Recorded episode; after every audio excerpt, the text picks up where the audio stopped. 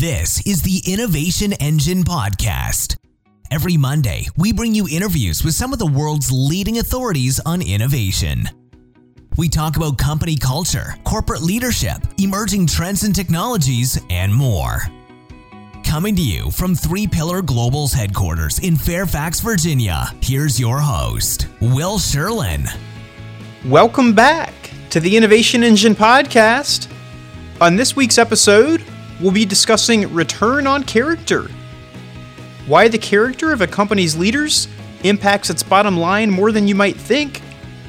The difference between virtuoso CEOs and self focused CEOs, and how to evaluate your own character and adjust it accordingly.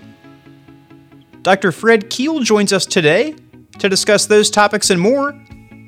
Dr. Kiel is the author of Return on Character the Real Reason Leaders and Their Companies Win, which was published in April of this year by the Harvard Business Review Press. Return on Character is based on a research study of 84 CEOs at companies of various sizes in a wide range of industries. Dr. Kiel is the co founder and a principal of KRW International, a consulting firm committed to raising society's standards for great leadership by combining skills and character to drive results.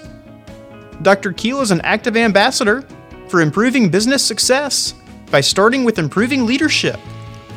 Return on Character summarizes his seven years of research into connecting the character of a company's CEO with the company's return on assets. Welcome to the podcast, Dr. Kiel. Uh, happy to be here. Thank you, Will. Absolutely. So let's kick things off today talking about the study you conducted that forms the foundation for the book. Can you share with listeners a little bit of, a little bit about the background of the CEOs you interviewed for the research study?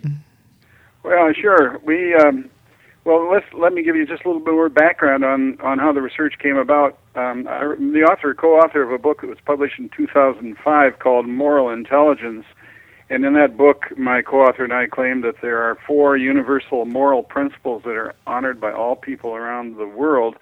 And we reason that if leaders were demonstrating these four moral principles, they'd get better long term business results than those who don't. Um, you know, the principles are integrity, telling the truth, responsibility, um, um, owning the consequences of your mistakes, um, forgiveness to the heart, forgiveness and compassion. And we, we made that claim in our first book, and we got some pushback from a lot of positive results, but pushback from one reviewer who said, you know, you guys think that soft stuff is really important, but what's really creates value is the business model, and that, you know, if a, a business model makes a lot of money, you know, they'll be able to afford to hire great talent and all of that, and all that culture stuff will fall into place. And and even if it doesn't, the person said that that it doesn't make all that much difference because it's really the business model that creates value, just as long as the management team stays legal. So all this soft stuff that we were talking about, they claimed is sort of frosting on the cake. Nice to have, but not really necessary. Mm-hmm. And then they challenged us and said, besides, you don't have any data to back up your claims that you're making.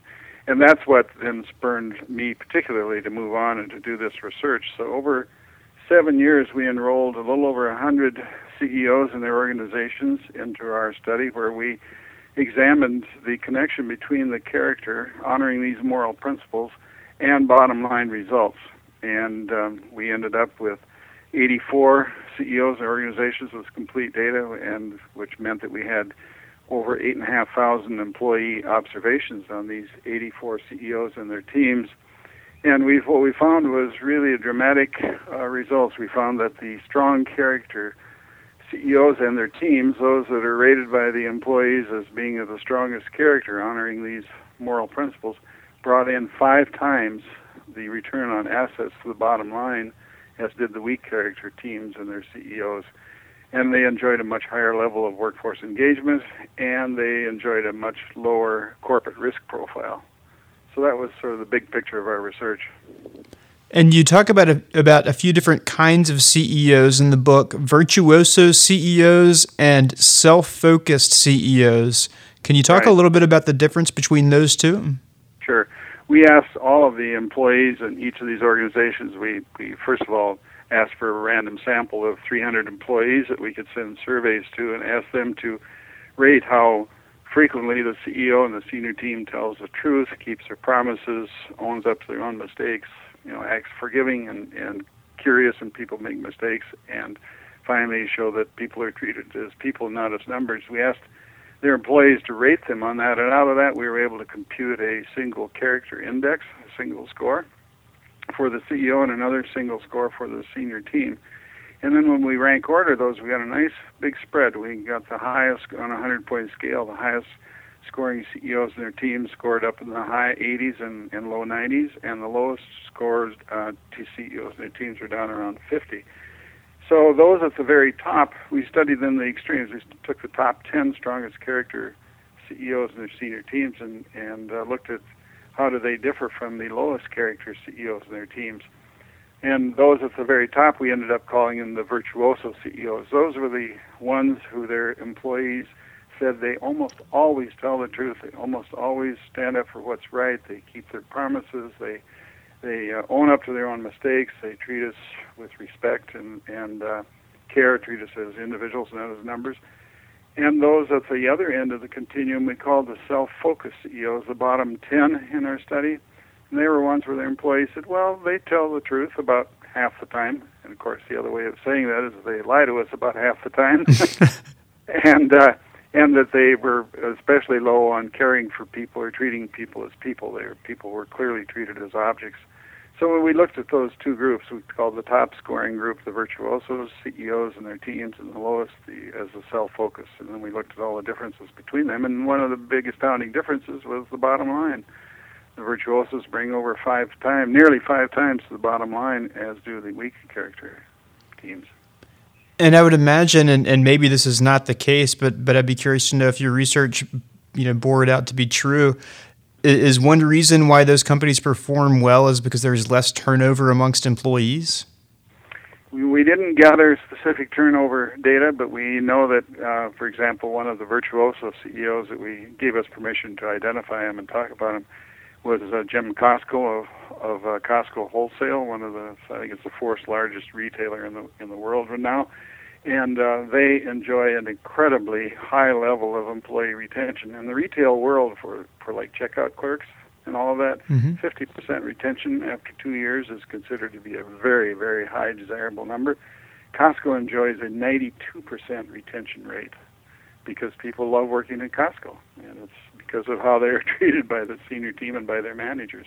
And of course, that flows downhill. The happy uh, people at Costco, employees at Costco, treat the members and the shoppers in a very positive way. So you ask people, give any, you know, whenever I give talks, I ask people sometimes to raise their hand if they're a Costco member, and you get a bunch of the audience raising their hand. I say, how many of you have ever had a bad experience at Costco? And nobody raises their hand.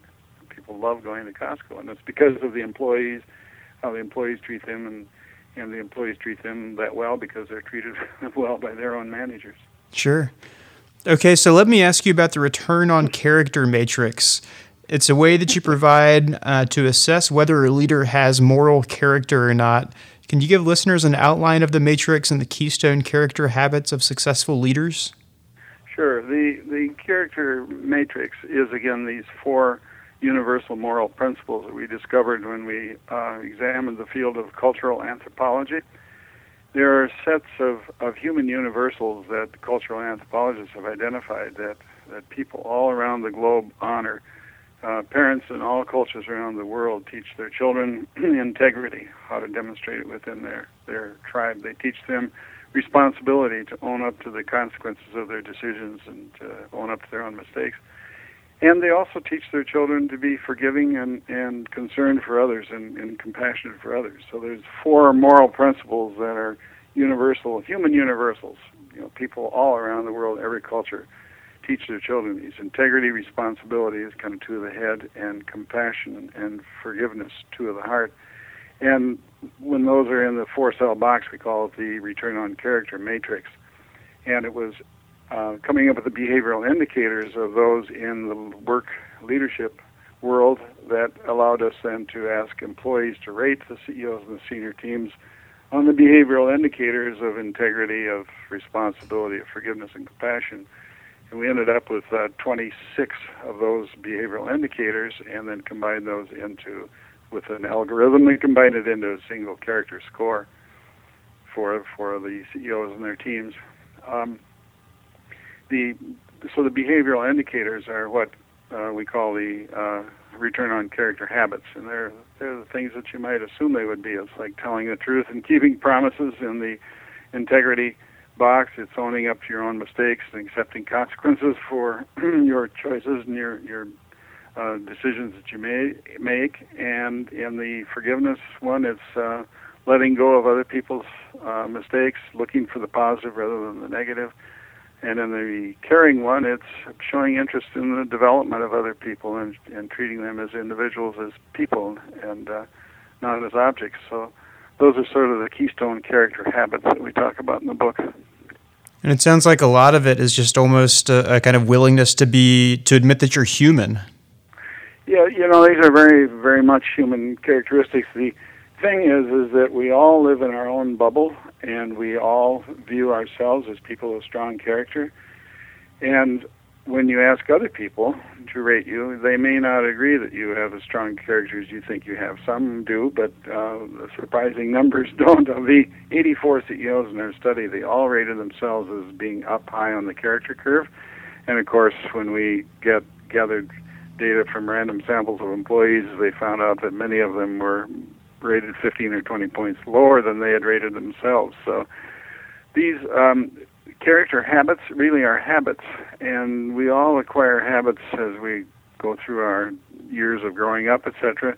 You know, habits such as putting your foot on the brake at a stop sign. It's something you don't think about. It's just an automatic habit. In fact, neurosciences scientists tell us that about 95% of the decisions that every one of us makes in the course of a day, from everything from what to order to lunch to stopping how you drive to significant business decisions, are not made by doing a thorough cognitive sort of uh, intellectual a- analysis. They're just automatically made. They're they're made as a matter of habit. And this is certainly true on how you treat other people, and people judge you, judge your character based on how you treat them. So how we treat other people is is a matter of habit and often we are totally unaware of what we do that are is viewed by other people as not being of strongest character habits. Um, it's hard for us to know what those ways of behaving are because habits for you as an individual are sort of beneath your your level of awareness and other people don't willingly come forward and tell you very often what it is you're doing that annoys them or puts them off people just work around it with other people, or they uh, they choose not to associate with you. But rarely do they come in, in a helpful way and try to say, you know, if you would greet people when you're on the way down, walking down the hallway, and and give them eye contact rather than ignoring them, it would it would mean a lot. People tend to think that you're angry when you're doing that, or that you don't like them, or you know, if you wouldn't when I'm talking to you and you're giving me eye contact, if you wouldn't then pick up your cell phone and start scrolling through and say, no, no, I'm listening, you know, um, that communicates disrespect to most people. Uh, and there's a number of these sort of micro habits that we uh, can exercise at work that, in fact, communicate to others that we don't care about them or that we aren't telling the truth or that we are certainly never owning up to our own mistakes and, and all of that. And those are, are weak character kind of habits. So, one of the uh, kind of sticking on that same topic, one of the biggest points in the book is that character is something that can be changed. You give six steps to follow to help someone change their character. So, can you talk right. a little bit about those six steps? Yeah, absolutely. Um, well, since your character is is um, based on how you treat other people, and, and those are habits that you get in into for how you treat other people. Because they are habits, they can be changed, but you can't change a habit if you're unaware of what your habit is. so the first step in any kind of a change program is to what we call pop the bubble that you live in, and to find out what your real character reputation is. People can go to our website uh, called returnoncharacter.com and there you can take a an inventory of 65 questions that that when you answer them, it will predict if you were to ask other people to rate your character. Here's how you might score. It's not 100% accurate, and it's certainly not as good as doing a real thorough sort of 360 survey where you have 30 or 20 or 30 people uh, anonymously rate your character and all of these character habits, but it will give you a a uh, directionally a pretty accurate guess as to where you are on the character curve. Um, but anyway, so there's various ways of of popping the bubble, but um, the best way, of course, is to do a really a comprehensive, thorough 360 survey of people that uh, know you well enough to to rate how you treat other people. So that's the first step in change is become aware of well, what what is it that I'm doing that is viewed as not being a strong character, and then the second is to decide how important is it to you to change that. It might be that you know you look at that and you think, yeah, yeah, well, you know, I'm, that that's other people can just learn to live with that. That's who I am. Or you might have the attitude that of said that, my gosh, I had no idea that other people viewed me in this way, and that is something I cannot tolerate. I certainly don't want to end my life with people thinking that I'm a person of low integrity because I do X, Y, Z. Uh, so, keep finding the fuel to change is really important. How important is it to you? Um, you know, people can change long-standing habits dramatically and kind of immediately and overnight if they have enough reason to do so. A uh, classic example is the young woman who who found out that she who had tried to quit smoking for years and years, had the habit of, of smoking that she couldn't break, and she kept trying and failed and trying and failed until the days that she found out that she was pregnant. So suddenly, having the fuel to change was being aware that she uh, was going to be a mother and didn't want to be a smoker and and uh, treat her unborn baby that way. So finding the fuel to change is a really important part of it and then becoming really clear about what does it look like to be a person who has changed this habit, either acquired a new habit or gotten rid of the old habit of how he treated people. To have that clearly in mind and and to understand what is it that keeps me from behaving that way, and those are often some sort of also hidden kinds of dynamics that that operate. That once you sort of put those, uh, identify those, it allows you to sort of disarm your security system and move ahead. And then finally, the the, the biggest step is that you, if you're really going to change, you need to go public.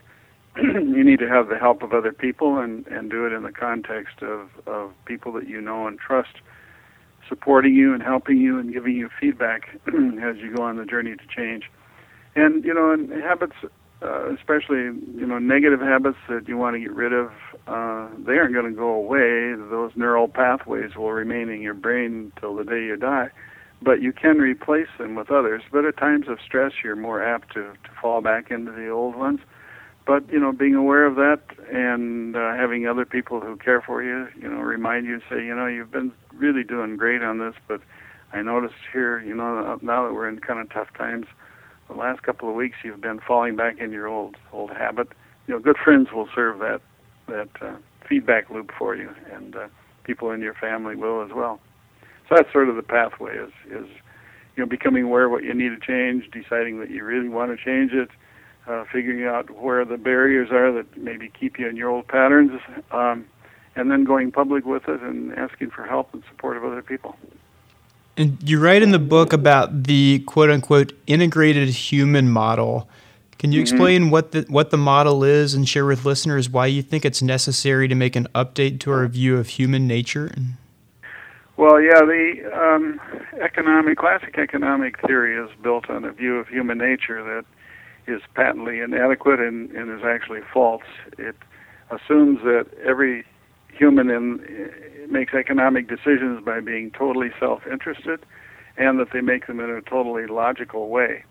And the whole field of behavioral economics has sprung up around this to counter that view of human nature and in our book, we make a pretty compelling uh, statement for a more, much more nuanced and complex view of human nature based on the recent neurolog- neurological findings and, and findings in the field of genetics. But all human beings are not born with a desire to be totally self-focused or are born with equipment to be totally logical. Instead, you know, uh, the human infants are born with a a set of drives that are there. They're set. They're born with a set of drives to bond with other people. They're they're born with a set of a drive to acquire things that give them feelings of safety and security. They're born with a desire to comprehend or to understand their world around them, to seek meaning, and they're finally they're born with a drive to defend themselves. And when those drives are are there in the human infant, it's sort of like a software. And as that gets activated through experience, and people grow up, if those drives are kept in balance, then they become much more of an integrated human being. They become a human being where where all of the sides of their personality and their drives and their their character all becomes one integrated whole. People that are viewed as being integrated human beings uh, most often have a pretty high level of self-awareness, and they also have a an ability to tell their life story in a coherent kind of way, and uh, are able to to um, have a real awareness of what impact earlier life experiences has had on the person that I am today, and, and the impact it has on my leadership behavior. So we're just making the case in the book that a much more much more is known about human nature now than was known a hundred some years ago when classic economic theory uh, embrace this model of human nature, and it's really time for the field of economics and, and leadership field to update that view. Okay, and, and one of the most surprising things that your research uncovered is that a person's individual political and religious beliefs don't influence how they run their business. How are these well, beliefs I separate? Quite, wouldn't quite didn't quite say it that way. What okay. I said is that when we sort. Uh, we collected data about how each of the CEOs voted, and these are all North American CEOs for the most part. So we asked them how they voted in all of the past uh, presidential elections, and, and all of these CEOs, almost all of them, voted all the time. And there was a certain subset of them that voted Republican 100% of the time, and there was another subset that voted Democratic 100% of the time. And we also asked them for information in their personal lives about their religious practices, and there it turns out there was a subset of of CEOs that um, claimed to, to have religious practices in their lives every week. They were very devout people in one religious faith or another. And there were others that were entirely secular that had no religious practices in their lives. When we sorted by those two dimensions, those that were uh, either Republican or Democrat and religious or non religious, we found that, and then looked at the uh, level of workforce engagement. We looked at at uh, return on assets. There just turned out to be no differences. So it was not neither religion nor politics was a factor that seemed to have any impact, particular impact on business results. And of course, you know, on this we didn't have data on this, but when you look at the at the news, you realize that it does have, can have a major impact on business results if the CEO talks about it. Uh, if the CEO begins to express religious or political beliefs, by definition, they're probably offending about 50% of their workforce. so it's a smart thing to, to keep quiet. But I, I don't go out and I couldn't go out and find or, or find data. I think that would show that religious um, CEOs, devout practicing CEOs, get better business results than non-religious ones. Nor can I show any differences between Republicans and Democrats in terms of business results. It's their behavior that counts. So there's high character Republicans, there's high character Democrats, there's low character Republicans, low character Democrats, and likewise with regard to religious practices. And then there's Donald Trump. Donald Trump is uh, he's he's off the charts with regard to my study. I have no data on him, but I there's very few public figures I would feel comfortable commenting on, but I think he has so demonstrated that he is nearly psychopathic in nature and narcissistic that uh, you know he's he's a joke. He's yes, he is. Uh, I'm sure he's an outlier uh, in in any study that would ever be conducted on uh, corporate leadership. Yeah. Right. So so moving on from the Donald, um, you give four key leadership skills that you believe aid in character development and in implementing this character throughout organizational decisions. Can you talk about those four key leadership skills and why they're so important for CEOs? Yeah, right. The um, CEOs are um, the people who create vision for where the company or the organization is going to go. They're the ones that that um, are the are the vision makers. And every organization needs to have clarity about where are we going, and that's what gives people purpose and meaning in life is to have a vision that they feel they can embrace. So creating the vision is the first really important skill. The second one is is yeah, a vision is great, but if it isn't boiled down into a focused uh, strategy or or three or four key initiatives that we call strategic focus, then you won't be able to channel all of the energy that an inspiring vision can release without having it channeled into key initiatives. And then after that, you need to be a, a, a person who creates a counter, culture of accountability. It's very important that that uh, people are held accountable. People often mistake and think that when we talk about having compassion on the part of a leader, that that's soft and mushy and all of that. Believe me, the virtuoso leaders were very compassionate, caring for people. People at the same time, they were very driven to achieve bottom line results, and were were very quick to hold people accountable and to say, you know, you promised, you know, that you know on Monday you would deliver X, Y, Z, and it's now Tuesday and you haven't. What's up? I mean, they don't do it in a punitive, blaming way, but they they made it very clear that these organizations were focused on getting results and that people are held accountable. And then, then the uh, uh, fourth and most important, or very important, uh, skill of a CEO is to select and lead a high-performing team. In order to be classified as a virtuoso CEO in, in our study, you had to also have a virtuoso senior team we had three or four CEOs in the study that they themselves got very high character ratings, but their teams didn't, and we did not consider them to be virtuoso CEOs. Virtuoso CEOs um, immediately, in early in their tenure, select a senior team of people that share their same beliefs and values and, and behave in these same high character ways. And then once you you know have agreement on that, then it's a matter of of uh, skill in leading the team, making sure the team is really clear about their purpose and goals, making sure that they are clear on their responsibilities so that there's no role conflict between the team members. And then finally, having a team that that agrees on the norms of how we work together, how often we meet, how decisions are made, what's confidential, what isn't, etc. And then finally, high performing teams are ones that have a lot of deep respect and mutual trust for each other and have uh, interpersonal relationships where they will challenge each other frequently. So these are the four sort of keystone leadership uh, skills of a virtuoso CEO: is to create a compelling, inspiring vision, to uh, uh, create a strategic focus for the organization, to establish a culture of accountability, and to select and lead a high-performing team. And it sounds like there may be another round of research happening for a new version of the study. Is that right? Well, it's not a new version of the study. It's a, it's now now that we have demonstrated that there is this great impact on the bottom line um, based on the character reputation of the senior team. Now we are are signing up uh, organizations to join us in longitudinal research, where we will establish at the beginning a baseline of how the team is viewed in terms of their character reputation, but also how the workforce views their skills, their set of skills and how the workforce views the uh, conditions that they've created for workforce engagement. And then we also ask the team itself to rate how well they match up to this model of a high performing team. We call it the team dynamics assessment.